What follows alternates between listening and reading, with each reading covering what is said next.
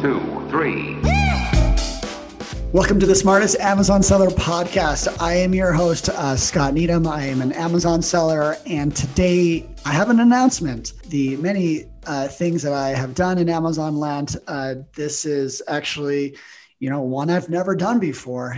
This last week, I bought another Amazon business, and I still think it sounds weird when I say that, like that we actually went through with it. it takes a lot of time and effort and so I actually have with me on this podcast to talk about um, why we did this and like what things we considered because it is a super interesting space. I brought the two people that helped us do this. I've got uh, Colin Kent and Josh Robbins from the Premara Group, and that's uh, what they do is they help people to buy and sell Amazon businesses. So, um, welcome.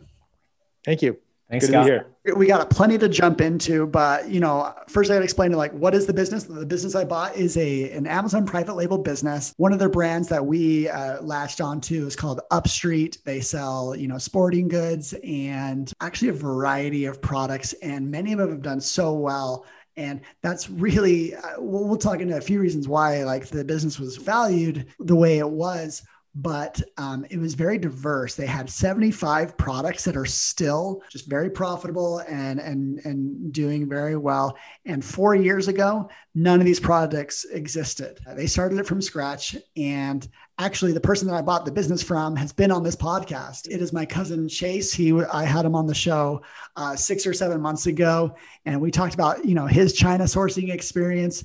And the thing is, is he had a different business opportunity that he was chasing. He was looking to sell his business, and so there was an opportunity for us. I don't think I'm actually trying to change my day job too much it was the profitability of our selling, you know, our retailing on Amazon, uh, buy boxer success that allowed us to do this and to buy another business. So I'm not, uh, you know, trying to change up what I'm doing very much, but actually taking what I know and rolling that into a new business. So let me introduce Colin and Josh.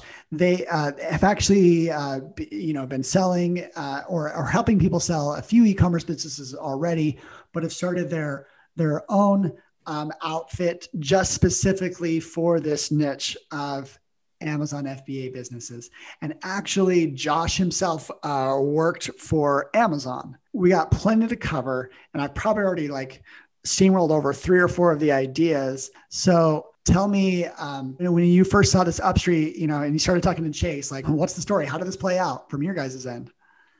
Yeah, this is Colin. I'll take that first. But uh, so it came as a referral. That's that's how most of our business comes to us is just through uh, our network and hopefully through having a successful outcome uh, with our clients. But so it came through a referral, and um, as we looked at the business, though, as you know, Scott, it, it was basically three different unique brands with a bunch of random products within those brands. Uh, some of them had a strategy as far as the things that they were selling and doing, and some of them didn't. Some of them were just products that kind of took off and, and they decided to stick with it. So um, for us, it was it was kind of aggregating all the data that existed across several Amazon marketplaces and uh, different seller accounts. And uh, but yeah, it was a unique business that was fairly risk averse just because how differentiated the brands and the unique SKUs were. Absolutely. Um, I mean, w- when you're in sporting goods and in kitchen, those are completely unrelated. And so we're less worried about if one product completely failed, say a competitor comes in and just like dominates, it's really not that big of a deal. Uh, there, this is diverse and uh, uh, with 75 different winners with with room for growth. And uh, you know that's kind of what we saw is like yeah because we know amazon um, there's some low hanging fruit uh, things that chase didn't know how to do himself and and that we do. And so we're able to like you know do things on a budget actually because uh, we already do so much of this how did you guys help you know chase figure out the value of his business? Like how how did you price it? And what are the considerations there? That one was was interesting because chase had a business that he had started. He had merged with a company that his brother had started. That was in two different separate seller central accounts. And so what we had to do was we had to go through and make sure that all the information was being aggregated as a whole pulling data out of any one system would leave something out. And he also had international sales, which uh, again was another layer that needed to be incorporated into the price. And so a lot of the work that we did up front was trying to make sure that we had all of the revenue accounted for out of each Seller Central account. We'd make sure that we looked at every individual SKU and making sure that was rolling up. And there's one other wrinkle that we'll, we'll talk about right now, which is there was one SKU in there that technically he didn't own, that he was selling on behalf of someone else. And so we had to go through and identify all these things that what really was he selling? What were the revenue streams coming from those products? And then if we were to add those all up, how much does he need to spend to have that business run, whether that be marketing, uh, overhead, whatever it may be. And so it took quite a bit of time, in all honesty, to get all of that buttoned up and say, okay, this is the complete big picture. Once we had that big picture, we could go down and say, okay, this is actually how much profit this business generates when you add in everything together, but then you subtract out things that aren't being sold. And then that's where we got that final, you know, EBITDA, which stands for earnings before interest, taxes, uh, amortization, depreciation. Yeah, and and to complement uh, Chase, like you know, he started this in 2016, and he already started getting to you know uh, multiple seven figures in revenue uh, across uh, these products, and actually like these different seller accounts. He was a, a kind of a mini aggregator himself. He actually bought three or four small businesses himself, rolled them into his own business and then was able to, you know, put it together as a better opportunity. And people that have listened to every show know that, like, um, I actually had Thrasio on this podcast where they are a very large aggregator. There's a few of them that are that are out there just really buying up a lot of businesses. And because um, of the value and the predictability of Amazon FBA.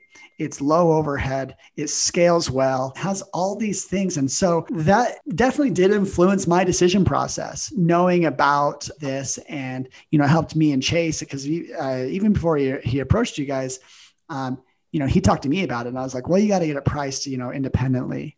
And so there's a lot of work to get, to get into that and things that people could be doing now uh, to increase the value of their own business. What should people be thinking about now? Like if say say they're going to sell in 5 years, like what what do you worry about now? Like what keeps things clean? Yeah. Yeah, we'll hit on a few of those things. Maybe just going back real quick though, but when we when we engage with Chase, first we were worried that that you were looking for like the cousin sweetheart deal, right? we didn't know what the actual price expectations were on your side.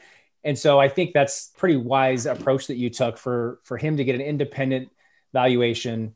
You know, we had to go back several times. It was like he'd find a couple hundred K of sales under a couch cushion that were hiding in like an Amazon marketplace he forgot about. It's like, oh yeah, that, that's that's going to impact the value of the business. So we went through that a few times. We tracked sales growth year over year, you know, what they had done during COVID with some of those products. And that all kind of factored in. We can we'll talk about the price point before we finish here and kind of you know a multiple and how that how that weighed in. But you know, Chase had done a bunch of the things that we recommend. Um, you know, as a follow up here, I, I, think it's always helpful when I'm listening to a podcast if there is some sort of takeaway. We have um, a 15 point system that we use internally, and we've tried to simplify that into one digestible document for you know, your listeners to be able to understand the things they should be doing now to maximize the valuation that they're going to get yeah. out, the, out the back end. And and I bet you anything, and those things, you know, on the list, like yeah, they they uh, will help you sell better, but they actually probably reduce the risk in your own business. You know, where you can see things coming through, things from having like you know good accounting to uh, good you know legal protection, uh, like you know brands registered. Uh, th- those types of things increase the value to, of your selling business, but also they protect you now. So, do you guys have that on your website, or how uh, can people get a hold of your uh, your yeah, checklist. Put, yeah, we'll we'll uh, put it up on the website so you can link to it, but they can just email contact at premaragroup.com and we'll just email it to them as well.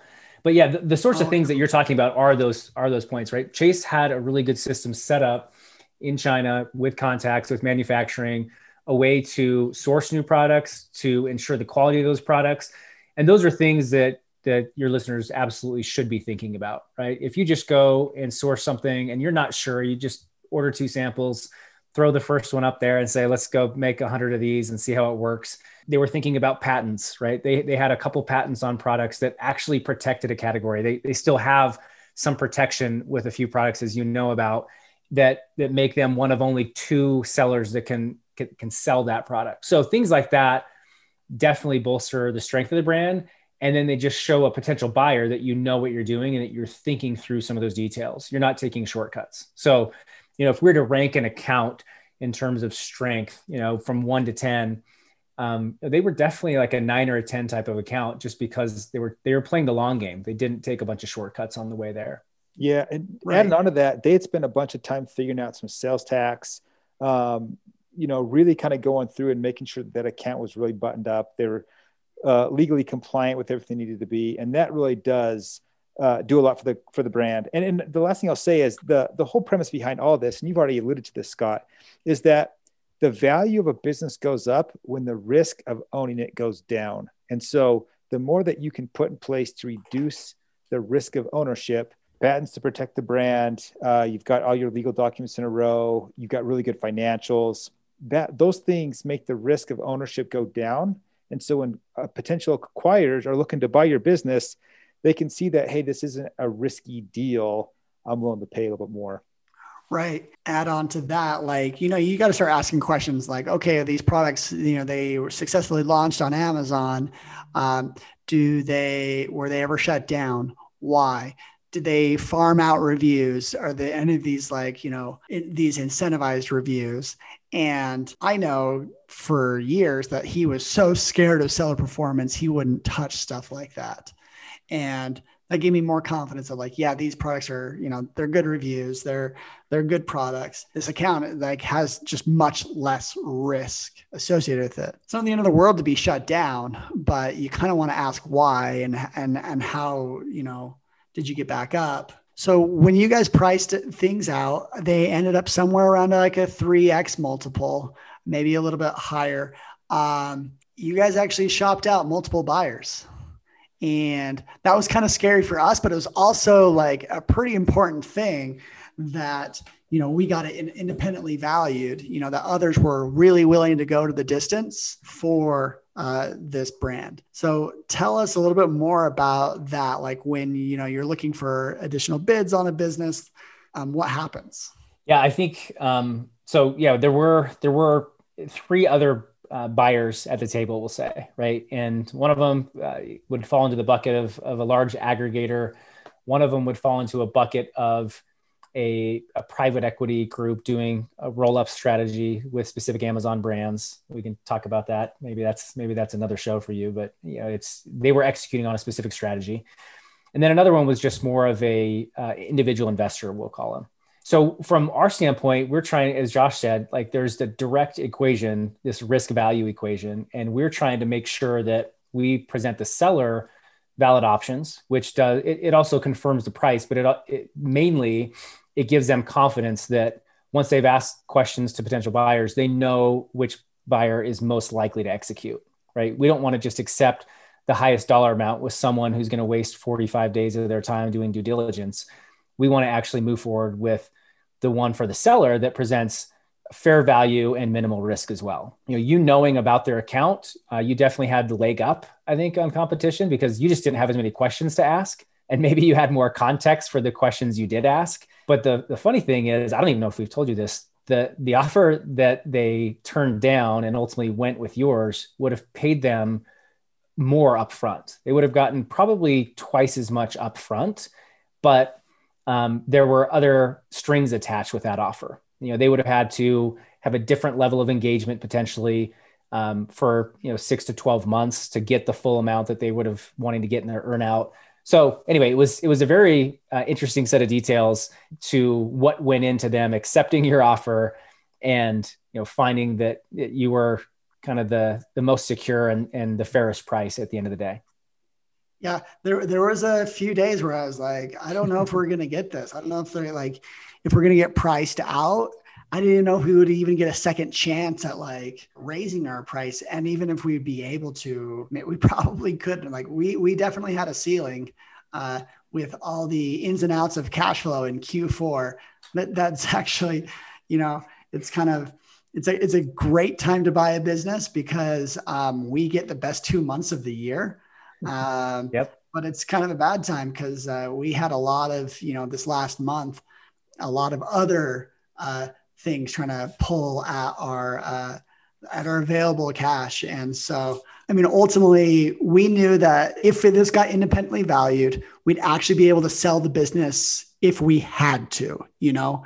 So barring, I mean, like say that an emergency happens, and in this case, I'm probably the biggest risk, you know, with all the some of the the risks that I take in running and biking and doing whatever. I were to get hit by a bus, that we could still sell the business again. And so as a buyer, like I really didn't. I mean, we, we keep talking about risk, but like that's at, some point you, you can put a dollar value to that. When we knew that we could sell the business or we could just like buy it, hold on to it, even if we just sustain its profitability, you know, we, we keep it at its current profit run rate, um, the business will buy, uh, pay for itself within just a few years. I think it's worth mentioning, like, how did you, what was the equation for you as you looked at buying the business? I think that's interesting to talk about because sometimes buyers don't know. Like, someone's just thinking, look, I'm, I'm working a yeah. job right now. I make 100K. If I buy this business, I can get a loan and then I'll be making 250K because the business is spitting off X amount of dollars but you guys had a real strategy that might be worth mentioning because I think that's it's pretty insightful that yeah. you you so knew exactly know, how you wanted to execute. Here's a few things. We had actually started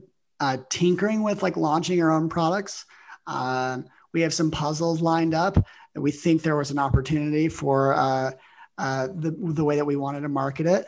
So we had started down this track.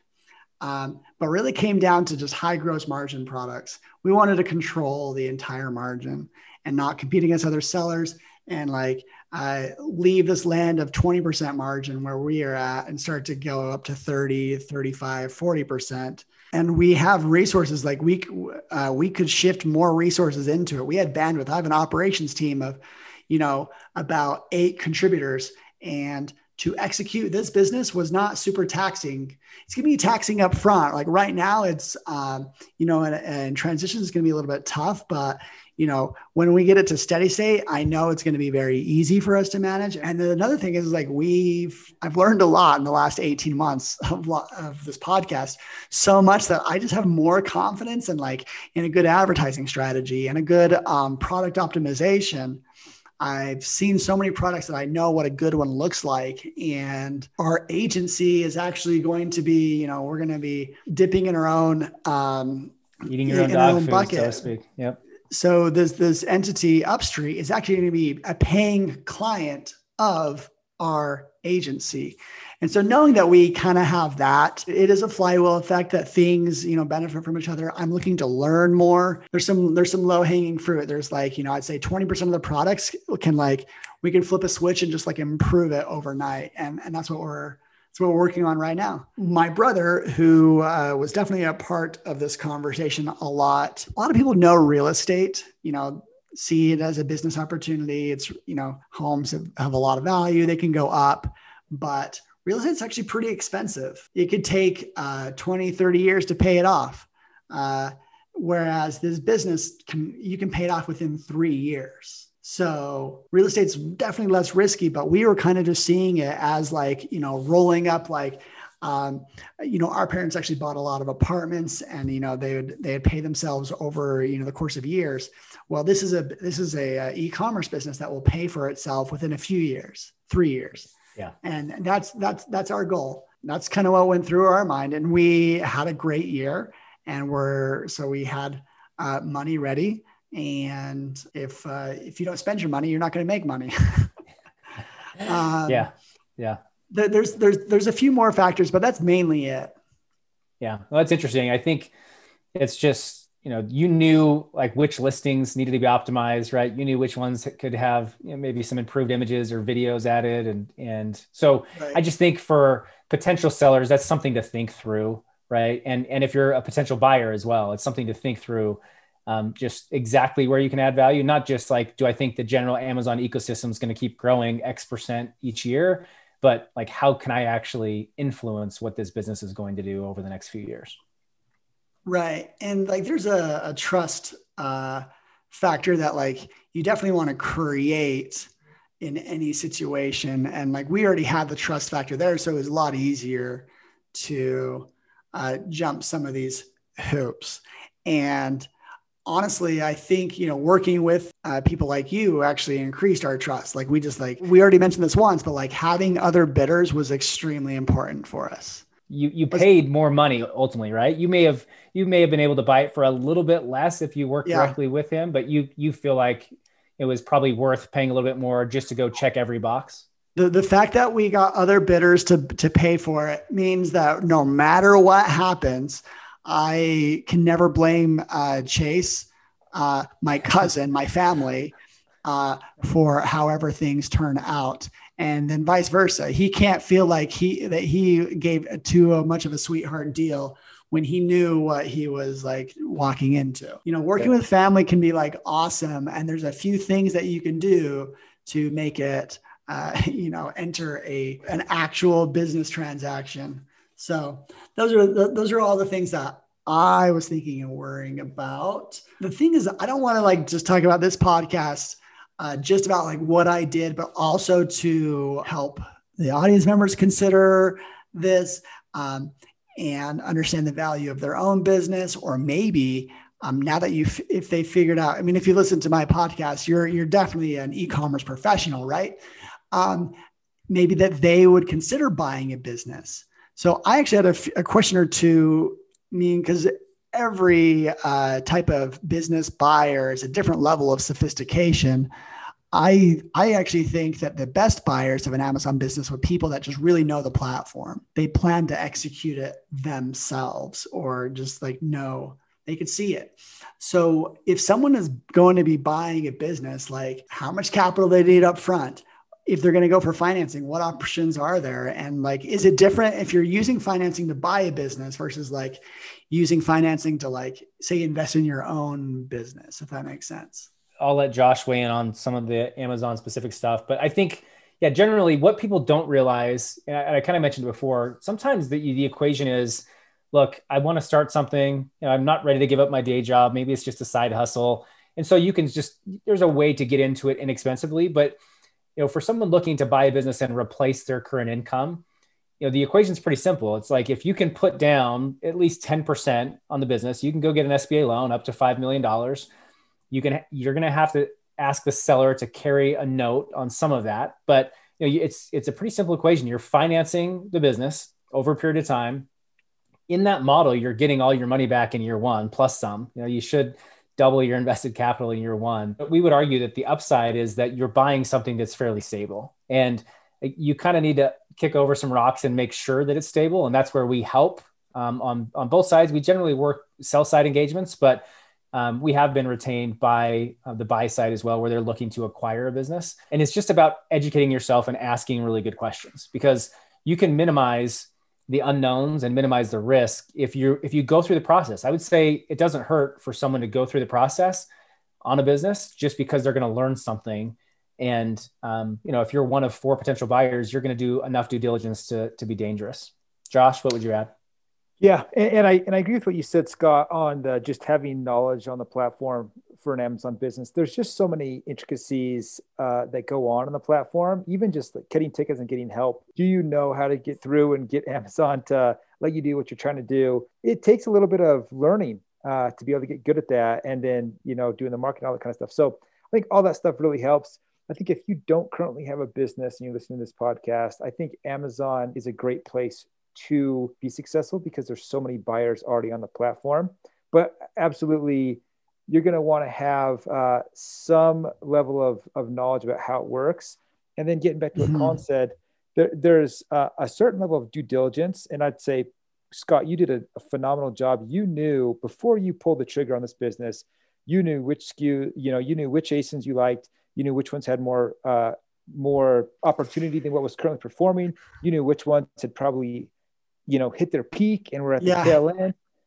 And so, and that, I knew some matters. of the I knew some of the weaker ones too. Yeah. That was like, you know, I was like, oh, this isn't great, but on the whole, like it was definitely good enough all over, you know, because there was so many uh, good products. Josh, so you actually worked for Amazon, and so you'd be the first person on the show that is a a former Amazon employee. If you're willing to indulge us, like what did you learn from uh, your time there that helped you get some insight into you know this uh, vast marketplace? Yeah. So when I was at Amazon, I was a senior vendor manager. So for those who aren't uh, aware, you know, you've got basically I was the buyer on the 1P side. Mm-hmm. And so I would work with vendors. I would actually buy the products from them. Amazon would technically own the inventory. Amazon would control pricing, all that. Um, a phenomenal experience. As part of that, I think the biggest thing that I learned being within Amazon is how data should drive most of your decisions. And so, you know, I would spend so much time looking at data. And internally at Amazon, we had a weekly business review every Tuesday. We would review exactly what you owned the previous week in a big group meeting. We would uh, report out what went well, what didn't well, what we want to spend time on going forward, that kind of stuff. And that really drove into me uh, a good way of kind of running an e commerce store. And so, post Amazon, I still look at things like that today and, and still ultimately think as you look at a business, whether you're running it, you're looking to buy it, you're looking to sell it, getting in and actually understanding the business by looking at the data, what sells, what doesn't, um, you know, what the customer behavior is with it. That is really valuable. And at Amazon, you can't work there without that just being beat into you all day, every day. And so, I, honestly, yeah. the big, biggest takeaway I got from there was that for sure. Well, that's definitely something that uh, the audience is to know very well because you know I'm actually a software developer, and so that's always the perspective that I've been throwing in is like, where is the data going to like lead to the most, uh, you know, success? And uh, what t- there, I, I, talk a lot about tools that you can use that can, um, you know, help you do that. And so when I say you're launching a product we're buying a business like you can where to like source data that like helps confirm your uh, intuition i think that you still need to be a uh, you need to sh- step in the shopper's shoes every once in a while like uh, yep. but like when you need to confirm uh, your suspicions like you know what kind of data are you going to be able to use? I mean just the other day like i was talking uh, this was yesterday i was talking with a seller who was getting beat out by a competitor and i was able to show him yeah you're getting beat out all over the place. He's beating you in keywords you know across 10 different uh, popular keywords and he just he was he was like he's had no idea that there was like things out there to show that. Figuring out what data is out there and how to use it is definitely a good part, a big part of being an Amazon FBA professional. so that's way cool. And uh, it's, it's funny to think of how Amazon internally works in a lot of similar ways to Amazon sellers, because uh, that's what would lead to success well, um, I'm actually going to be talking about this, you know, transaction for many months to come. It's a business that we're building, and I have a tendency to talk about the business that I'm building. it's probably one of the better ways to educate people. So I'm hoping to like highlight on some specific products that uh, they did well. Um, you know, their first product was actually a pickleball paddle, which has turned uh, very competitive and not necessarily a profit center for um, Upstreet anymore. And they pivoted so, uh, so very well a few times. And I'll talk about some of those and show off some some some pretty cool products. One thing that I've learned um, in in this acquisition is is you don't even have to necessarily be an expert on any specific domain to create something very valuable um, because uh, my cousin Chase was able to bounce around a few different times, had some solid sourcing that uh, ensured the quality. He created a pipeline. He had 75 successful products. He actually launched about 200 to 250. So he saw, you know, a 33% success rate is pretty decent. I'm like super glad that like, you know, we kind of got this like proven flywheel effect and there's plenty to go over and you know, thanks so much, Josh and Colin, bringing on your insight. And Uh, there's actually, I, I, know I have more to learn from you guys. Um, I wanted to at least, you know, shout out a little bit about what Colin was talking about, like the 15 point system to increase the value of your business. That is live at premaragroup.com. Did we did we cover everything, or am I? Uh, I mean, we, we could probably talk for another hour or so. yeah, no, I, I think that you know generally, hopefully, it's it's helpful to others, but um, you know, we're we'll be pretty pretty transparent. Um, you know, from a mergers and acquisitions perspective, you know, we're confident you know, with with our experience, uh, both of us having bought and sold businesses in e-commerce, Josh's time at Amazon. I'm happy to to lend an ear. You know, sometimes we do short term consulting engagements, but you know, I think if if I'm a seller, you know, listening to your podcast, you always want to have an end in mind, right? So, like whatever that goal is of where you're trying to get, um, you can do really tactical things day by day to help you get there and to just get you one step closer. If you want to sell your business for a million dollars and that's your goal, great. If you want to get it to 10 million in revenue and sell it for 15 to 20 at some point, great. But it's it's about defining those things up front and then managing to those expectations. So, you know, I, I would say from an Amazon perspective, if you haven't had anyone from Amazon on before, you know, we're happy to do a session and, and chat with anyone individually and just provide some help and perspective wherever we can. Awesome. Thank you so much. That should wrap up this episode. And as I said, I'm going to keep talking about it. This is this is not uh, going away soon, and kind of a cool episode where I get to like kind of announce, uh, you know, how uh, this arena shakes up quite a bit. A lot of businesses being bought and sold, and I couldn't sit by on the sidelines without it. And how much value um, Josh and Colin actually gave me and uh, peace of mind. I'm going to stay friends with my cousin no matter what happens. Like it's the little things that can eat at you over the course of years that um, you know they, they helped me out with. So thank you very much, and thanks for jumping on the show, being willing to talk more about it and in depth. And uh, make sure you uh, check in for the, the upcoming podcast. Got a lot of great episodes uh, lined up, and take care. One, two, three.